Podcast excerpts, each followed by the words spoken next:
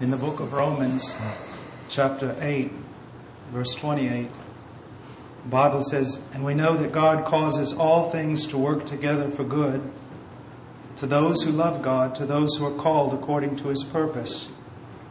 For those whom he foreknew, he also predestined to become conformed to the image of his Son, so that he would be the firstborn among many brethren.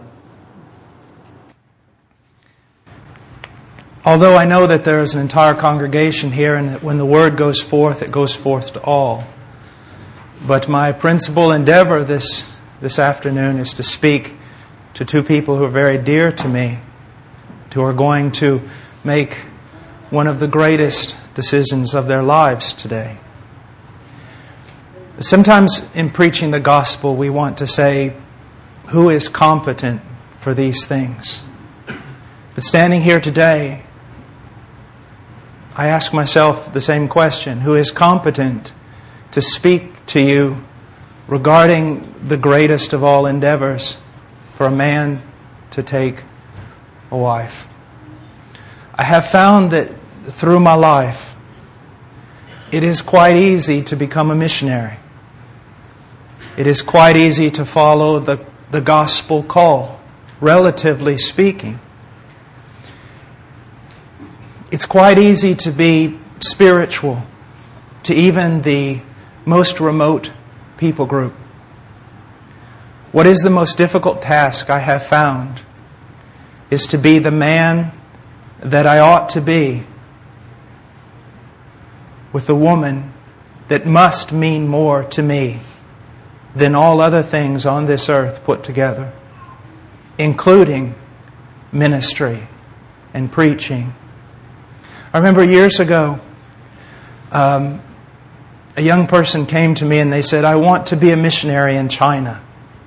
And I said, why? And they said, well, I, I love the Chinese. I, I love the Chinese. I just think of the Chinese all the time. And I looked at them and I said, do you know why you love the Chinese? And they said, no, why? I said, because you don't know any Chinese. The point is, is this. Not that the Chinese people are not wonderful people. It's just that it's so easy to love someone who is so far away. And so difficult to love someone, even the person most dear to you, because they are so close.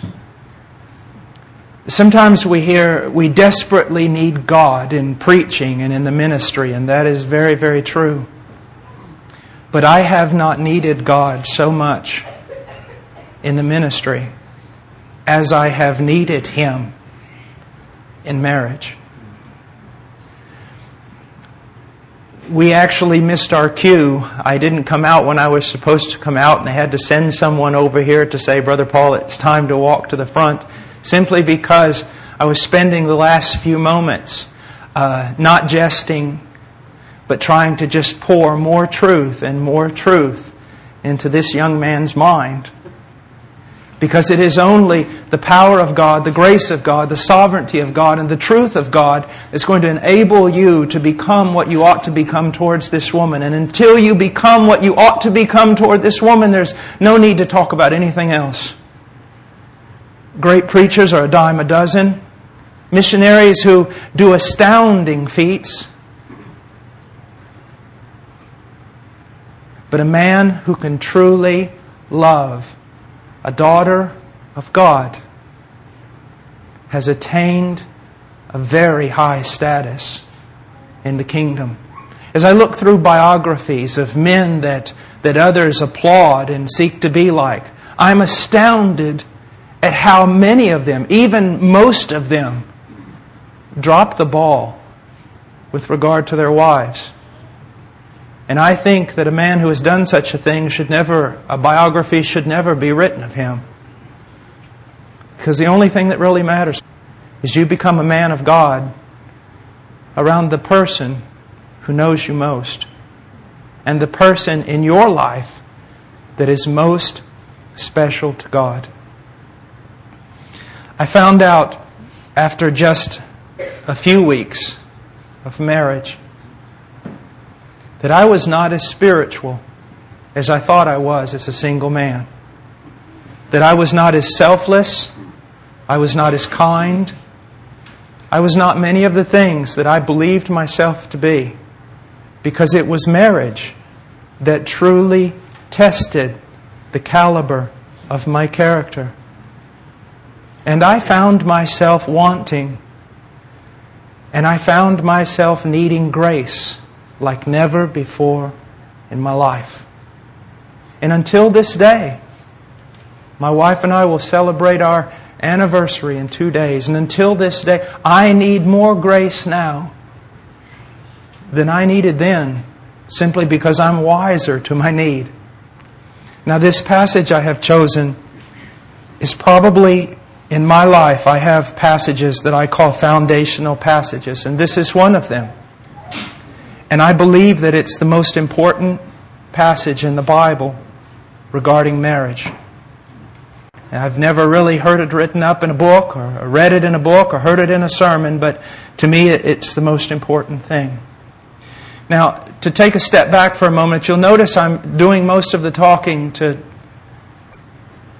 It is for this reason. Ten years down the road, the quality of your marriage will have been determined by you and not your wife. And when God goes to observe this marriage, and if God is ever to call anyone, as we would say in a common tongue, call anyone on the carpet with regard to this thing that you're entering into, it will be you, son. She will become. She will become what you make her to be. Now, he says that we know that God causes all things to work together. It's amazing to me that we talk about the sovereignty of God only in terms of salvation and election and such. But the most important thing to me about the sovereignty of God is every aspect of my life is under His sovereign control.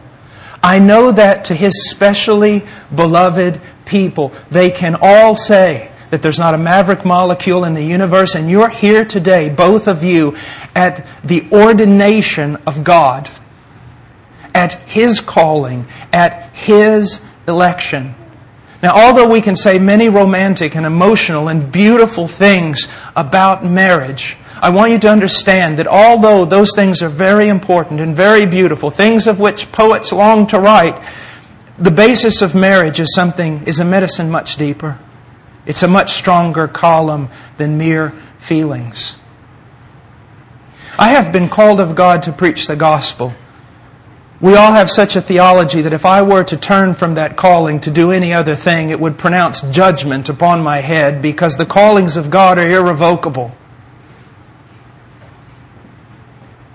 What has made my marriage last? It is not just that my wife is, is beautiful or that, that there is some feeling or sentiment between us. It is this I have been called of God. His sovereign election. I have been called of God to lay down my life for His daughter, a specific daughter. That is His sovereign calling. So many times young people will come to me and they'll say, you know, a young man will say, I, I, desire to marry this girl. And I will say, why? And he'll say, well, I love to be with her and she's beautiful. And when I'm with her, we feel so good and it just meets so many needs in my life. And there's just, when she's around, my life is so much more endearing. And I'll always ask him this question. Well then, what you're telling me is you want to marry this girl because she meets all your selfish, self-centered needs and desires? The young man will always say, No, that's not what I mean. And I'll always say, But that's what you said. You want to be with her because she's beautiful. Young man, what happens when she's no longer beautiful? What happens when someone more beautiful comes across your path? Or we can really talk and that's why we want to be together. What happens when you can't really talk? We feel so good together. What happens when those feelings for a season are gone. You see, your marriage must be based upon this one thing. God has called me to lay down my life for this woman. If she responds in kind, praise the Lord. If she does not respond in kind, praise the Lord because I'm not in this for me. And in a sense, I'm not even in this for her, but I am in this for God. The world will tell us that, that marriage is a 50 50 relationship. And then years ago, Christians came along and said, no, it's not a 50-50 relationship. It's a 100%, 100% relationship. I disagree with both. Marriage is a 100%, 0% relationship. You give 100% of everything you are to this woman, even if she returns nothing of the sort back to you. Because you have been called of God to lay down your life for her. There is another sense, sister, that you've been called to do the same. You can also make this man into something that at this moment he is not. You can make him hard and bitter, tried and tired, or you can make him something that we would all want him to be. But the tools of your trade are not a hammer, and they are most certainly not a tongue. They are reflecting the beauty of Christ, the humble submissiveness of Christ, of knowing this, that if you fight for you, God will not fight for thee. If you give yourself as a handmaiden to God and respond as God would have you respond, then God will fight for you and change this man. Now, some things that are very, very important here. Most people will say, What is the purpose of marriage? Well, the world would say marriage, the purpose of marriage is that, well, she meets my needs. We know that's wrong. But again and again, Christians will come along and say, well, the purpose of marriage is that she meets mine and I meet hers and we meet each other's. And although there's some truth in that, that's not the full foundation or even the principal column of marriage. Some will say, well, the, the purpose of marriage is that we reflect the beauty of the relationship between Jesus Christ and His church. Yes, that's true, but you're going to fail at that. What is the real purpose of marriage? The real purpose of marriage is the same purpose shared by every other thing that occurs on this planet. The real purpose of marriage is that you both be conformed to the image of Jesus Christ. You know, everything that could go wrong for a lot of people trying to come to this marriage, this wedding, it went wrong. And do you want to know why? It's, it's a prophecy. It's a, it's a microcosm of what your marriage is to be. Do you, do you want a perfect marriage? Then you want what God does not want. All these things happen so that you would realize that God doesn't want a perfect little wedding. He wants to try you and test you so that you will be conformed to the image of Jesus Christ. Now, when we speak about the image of Jesus Christ and being conformed to that image, what do we speak about? Do we speak about His justice, even though He is just? No. Do we speak about His wrath, even though He can be wrathful? No. When we sing the great hymns of Zion, what principally are the characteristics of God that come forth? They are this. They are mercy, grace, and unconditional love. Anyone sound in Scripture, when the moment the name Jesus occurs, they hear it, they read it. The three things that are most pronounced about Him are mercy, grace, and unconditional love. Those are the things that you sing about, but they are the things you are most likely not to reflect in your life. Because although He is unconditional, we are conditional. We are conditional. And that is the one thing that God will seek to destroy in both of you conditions. Conditions. He has sovereignly given you a woman that is strong in all the areas where she must be strong so that you are not tempted beyond what you can bear. He has given you a husband who will be strong in all the areas where he must be strong so that you are not tempted beyond what you can bear, sister. But God has also given you a woman and He Himself orchestrated her weaknesses. And they will be weaknesses in her life that will most rub you the wrong way.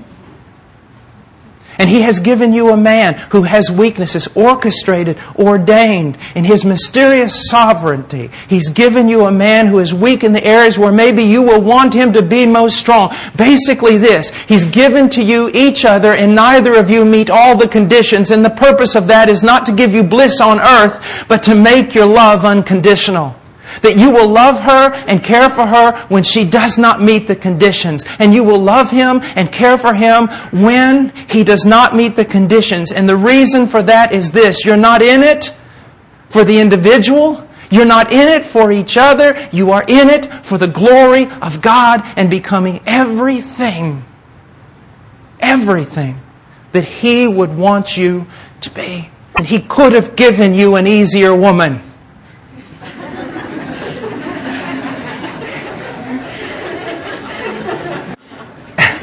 Sister, trust me, he could have given you an easier man. He did not give you someone compatible with you because he loves you too much. He, because He is so much better than you are, His gifts are so much greater than the ones you would even give yourself. You would want a life of ease and perfect compatibility. He's not going to give you that because that never produces godliness, true piety, or conformity to the image of Jesus Christ. I don't have to be a prophet or the son of a prophet to tell you that there are going to be beautiful times. And there are going to be times that are very trying. And I don't have to be the prophet or the son of a prophet to tell you that if you live through it, you're going to look back on your old age and you are going to bless God more for the times of tension than the times of compatibility because you are going to see that it was through that you were conformed to the image of Christ and gained for yourself a greater weight of eternal glory. And I know that you're so given to wanting to be what God wants you to be in the ministry. I could lose my ministry tomorrow, and I, I, don't know how many tears I would shed. But if I lost my wife, my life would be over. If you ever exalt even ministry above her, know this from me that it was not your piety that caused you to do it.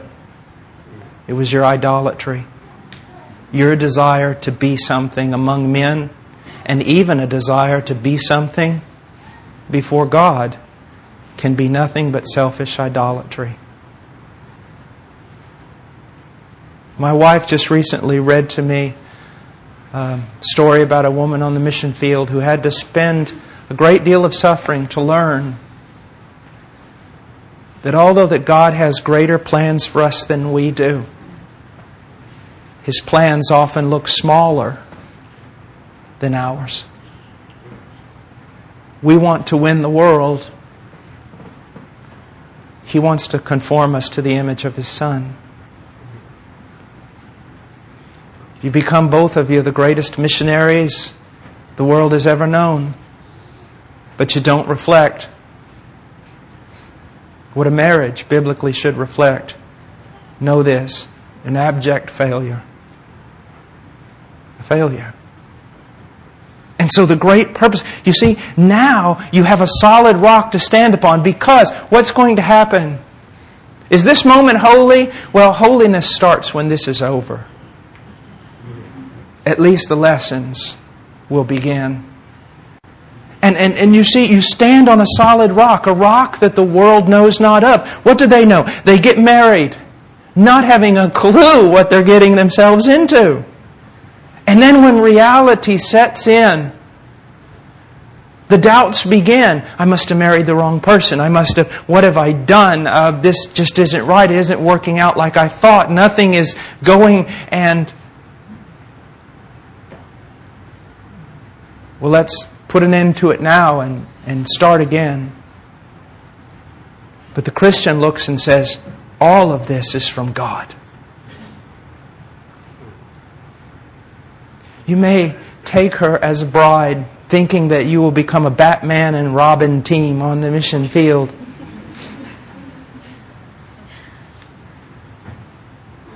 Physical maladies could set in so that your flesh would even say, She's an anchor around my neck that keeps me from doing the ministry that I would like to do. And yet you do not realize that the anchor was placed there by God. Because He has greater plans for you than just to plant churches. He wants to make you like His Son. To the wind with absolutely everything else. Now, I want to go quickly through as though I could do this quickly. I want, I want to go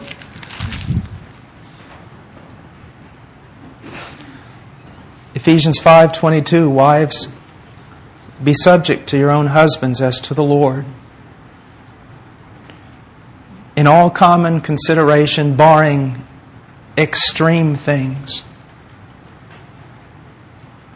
your battle will be won the desires of your heart for this man will be met not by prodding manipulating or by a tongue that is quicker than his not by trying to lead him so that he will become the spiritual leader, but it's with a gentle and quiet spirit. You know, when when I come in from work with a bad day at the mission and everything happening and I I go to that haven that ought to be my home and my boys are hanging off the the lamps in the kitchen and and nothing has been done and everything is chaos and I walk in and I call my wife to attention without the slightest inclination of what's gone on that day. And I say, you know, where's the food? Why isn't the house in order? What's going on? If she turns in kind and responds back to me with a sharp tongue or with a justification and argument written all over her face, then the gloves go off. Let the war begin. But if she turns around and looks at me and says, Sorry, husband. Been some things that have happened today, needs of ministry. A sister needed me here, or this has gone on here, or the boys were into this today, and I thought it best to, to follow that train. If she answers me as Christ would have her, I always go, just one moment. And then I go out to my woodshed and I've got a big pole of hickory and I proceed in beating myself half to death with that thing. It is her kindness, her Christ likeness, that causes heaping coals to be poured on my head. Now, when it talks about submission, remember, this is not as the Gentiles do. Our king is not Nero. He is not Caesar. And it is not Rome he rules over. He came into Jerusalem as our king, riding on the foal of a donkey. He is gentle, humble, meek. He doesn't rule as a Caesar. He rules as the Christ, and his kingdom has nothing to do with the kingdoms we know about on this earth. How gentle has he been with you? Even when He has corrected you, He has left you with hope, knowing that you were dearly loved. As a matter of fact, your ability to discern the voice of God from the voice of Satan is this. Whenever Satan points out something wrong, he leaves you destitute of hope. And whenever God points out something wrong, He leaves you with joy at the possibility of becoming everything He desires you to be regardless of what 21st century fundamentalism may teach us about us the first time we look at the face of Christ and being astounded at the frown and disappointment on his face because we've all done so bad. regardless of such false teaching, that's not the way it's going to be. The first time the bride of Christ looks in the face of Christ, they're just going to see overwhelming love. In her worst failure, when she turns around and looks at you, she should not see disappointment. Because love covers a multitude of sins. You rule, you lead for her. You live for her. No more good buddies, no more good friends. She's everything now. And there's a real sense in which you love God through loving her. And yes, she's to help you in the ministry, but she's not just your helper. Matter of fact, she's going to be the thing that determines just how spiritual you, you are on that day when you stand before Him. I would dare say this that God would never from this moment on have to glance at you. Would never have to study your life from this moment on until the day you stand before Him. Would never have to take one look at you. He would just have to look at your wife. And by looking at your wife and her sanctification, He'll be able to determine just what kind of man you are. He goes on and he says, The husband is head. He is. He is.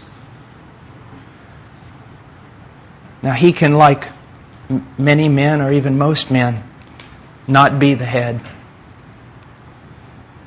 He can throw away his manhood and stay a boy all his life. But before God, he is your head. And if you honor him, God will honor you. And as he is to love you unconditionally, you are to honor him unconditionally. He's never going to deserve everything you're supposed to give him. In the same way that you're not ever going to deserve everything he's supposed to give you. But that's not the point, is it? Now, he says, husband is the head. A head leads, but I have seen, if I were to point out one of the greatest failures in my life, it has been to study the Scripture, to gain great conviction, to preach great truths to many men. But if I am ahead, I am ahead primarily for my wife. What does that mean? I am to study, I am to study the scriptures and to determine the convictions by which I will lead my wife and my household. Everything in that household should be determined through the study of Scripture, led by me, with most certainly the input of your wife, but determining Thus saith the Lord for your household. Because until you've done that, you cannot say, As for me and my house, we will serve the Lord. Some generic, that becomes nothing more than a generic, meaningless cliche. Unless you're serving the Lord according to the convictions found by studying the Scripture. Your leadership has authority only to the degree that you lead according to Scripture. You do not have authority because of some special anointing. You do not have a, an authority because of some special calling. You have an authority to the degree that you lead according to the Scriptures. Now he says this. He says, For the husband is head of the wife as Christ also is head of the church, he himself being the Savior of the body. I always hear men talk about their headship. Very rarely do I hear men speak about being the Savior of their wives. You know that there is one God and one mediator between God and men. But there is a real sense in which you have been called upon to be her Savior. As we know, salvation is not punctiliar. It's not this thing that happens one moment in time and then we're left to ourselves. But God saved, is saving, and will save us. In the same way, it is a process of you giving your life as Christ gave His life for the church, you giving your life so that she will become sanctified. She will grow in the Lord. And not through legalism, not through a Roman leadership in the name of Christ, not through prodding, manipulating, browbeating, but through being that very thing that you're calling her to be. You're bidding her to come on. And when possibly she cannot walk as fast as you can, you do not shrug your shoulders and wonder what God has done to you. You simply turn around with joy and relish the opportunity of walking to Christ even at a slower pace as long as you can walk there with her. You are to be a Savior. Husbands, love your wives just as Christ also loved the church and gave himself up for her. Nowhere am I commanded to give myself up for any other thing. For her. Now let me give you both something. It's a harsh illustration, but it's, a, it's adequate. I love both my boys very, very much. I, I can't believe what it's like to have children. It, it is absolutely astounding. But if my boys and my wife and I were in a boat together, and that boat were to begin to sink, and I was the only one who could swim out of the four, and I had to make a decision on whom I would save, I would save my wife.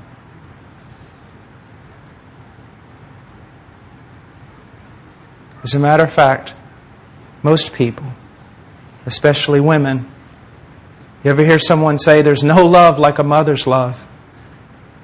That's not biblical. Bible says there's no love like a father's love to start off with. Secondly, the most important person in your life is to be your wife, even after children come.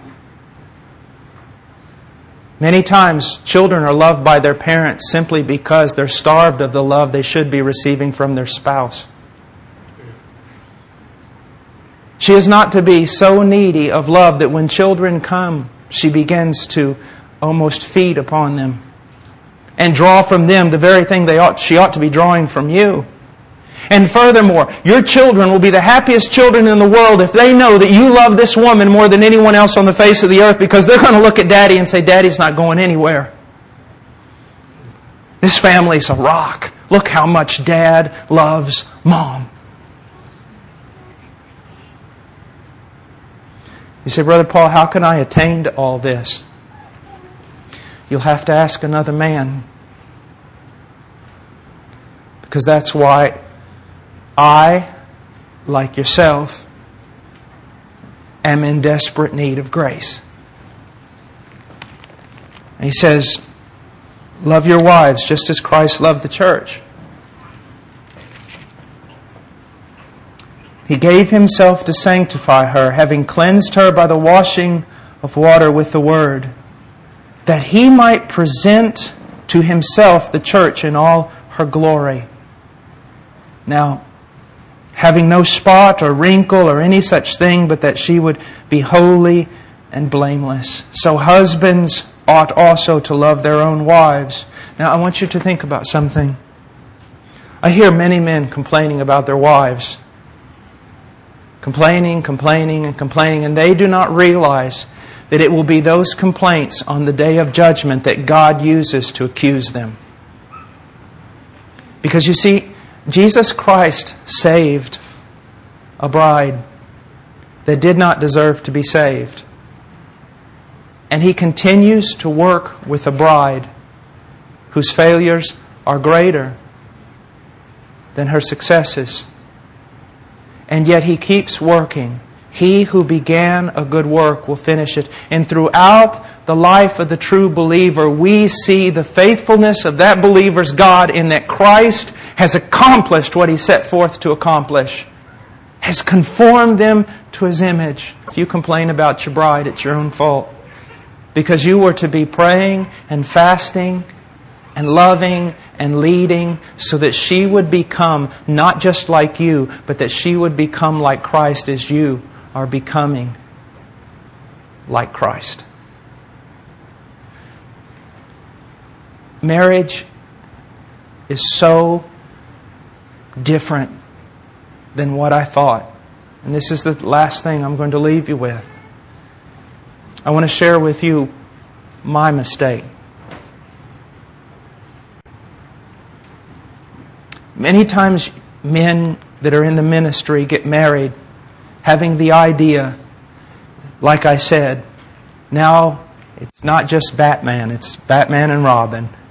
The dynamic duo and we're going to set forth to just run and to minister and to do all these things. That's not marriage. That's not marriage. She is very different from you. She desires things that may not seem as spiritual as you would think. I don't know, women like curtains,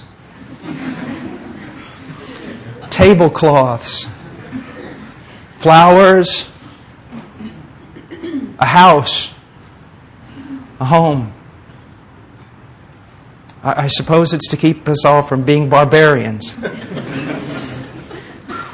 And sometimes you may look at her and think, what on, why does, is this, this just so unspiritual? No, she's complementing you. The world does not, an old missionary told me one time in Peru, he said, Paul, you're zealous, you're dedicated, you live like a monk. But these Peruvian men do not need to see how a monk lives. They need to see how a man lives before God and how a man loves a woman, and how a man loves his children, and how a man cares for needs and grants desires and wants that he can't even understand.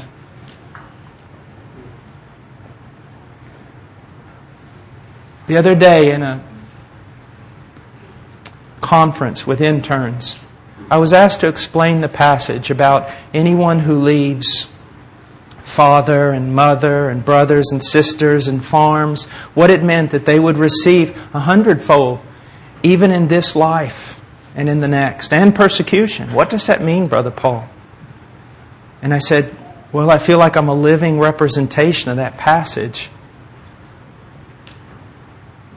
Throughout my life in serving the Lord, He has given me so many tiny good things that had absolutely nothing to do with the spiritual.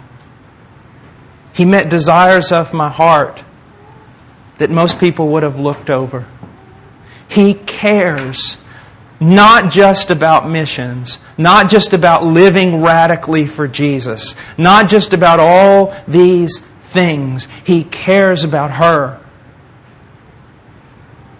The story, my wife and I came out of the mission field Um, this was right after, it was about the first or second time home as a married couple. And before we left, my wife said, when we get to the States, could I get some of those country crafts? I, I didn't know what she was talking about. She said they're ducks and cows and, and little things. And I said, well, sure. I mean, you know, how much can that cost? So we went to Gatlinburg and I realized you could buy a really nice hog for what it cost to buy some of that stuff. And so she walked, walked in the store and she walked out. She didn't say anything. She didn't complain, didn't frown, just walked out, kind of laughed.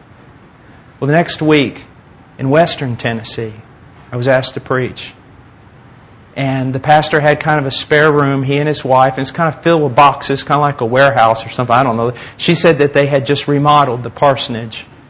And she said, also, two big boxes sitting there, and she said, Charo, there's a bunch of stuff in there I just don't want anymore, and, and if you would like to have them, you, you can.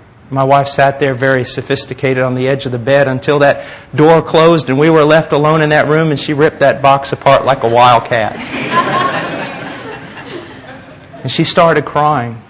And I thought, what's in the box? Both huge boxes were filled with country crafts. Now, young man, let me tell you something. The only thing you might care about is missions, suffering for Jesus, and planting churches. But the God you serve, He walks so far behind you because sometimes He's just not quite as spiritual as you are. He cares about giving country crafts and curtains to your wife. And I would really heartily recommend a man who has been beaten by God's staff quite frequently, I have. I would very, very recommend that you learn quickly to care about what God cares about. Because it doesn't matter at the end of your life that somebody writes a biography about you, if God's testimony about you, if God's testimony about you is not a happy one. Let's pray. Father, I come before you, Lord, and I ask you to use this. To use this, Lord. Oh God, it is so, you are so big and smart and wise and you know all things. Honor yourself by sustaining this couple with your own right hand. Change them. Use them.